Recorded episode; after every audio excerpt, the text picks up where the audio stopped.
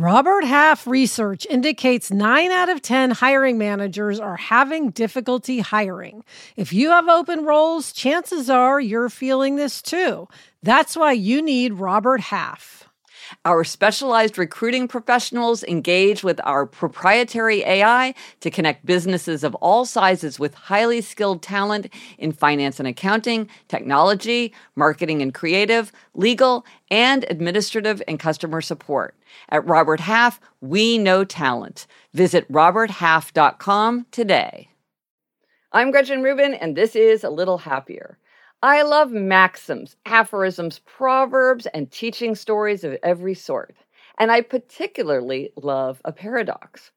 Here's a story I love about a paradox that arose in real life. It involves a letter dated May 11th, 1983, signed by Steve Jobs, who was then chairman of the board of directors of Apple Computers. On Apple Company stationery, he wrote politely to a Mr. Varon, Dear Mr. Varon, I'm honored that you'd write, but I'm afraid I don't sign autographs. The letter is signed very clearly Steve Jobs. In 2021, someone paid almost $500,000 for that letter at auction. When Steve Jobs signed his autograph on a letter to say that he didn't sign autographs, did he notice the contradiction? Or did he mean it as a joke? Or did he sign the letter without even reading it?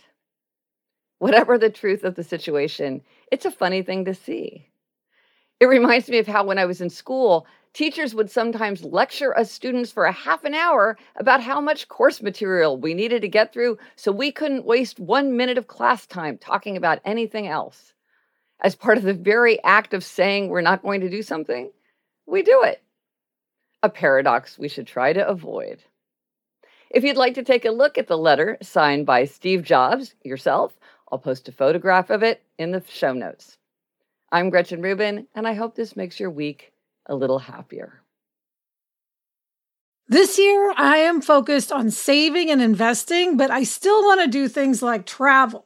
NerdWallet lets you compare top travel credit cards side by side to maximize your spending, some even offering 10 times points on your spending, which means you could end up with a free flight or maybe a better hotel room. So, what could future you do with smarter financial decisions? Compare and find smarter credit cards, savings accounts, and more today at nerdwallet.com. Nerdwallet, finance smarter. Reminder credit is subject to lender approval and terms apply.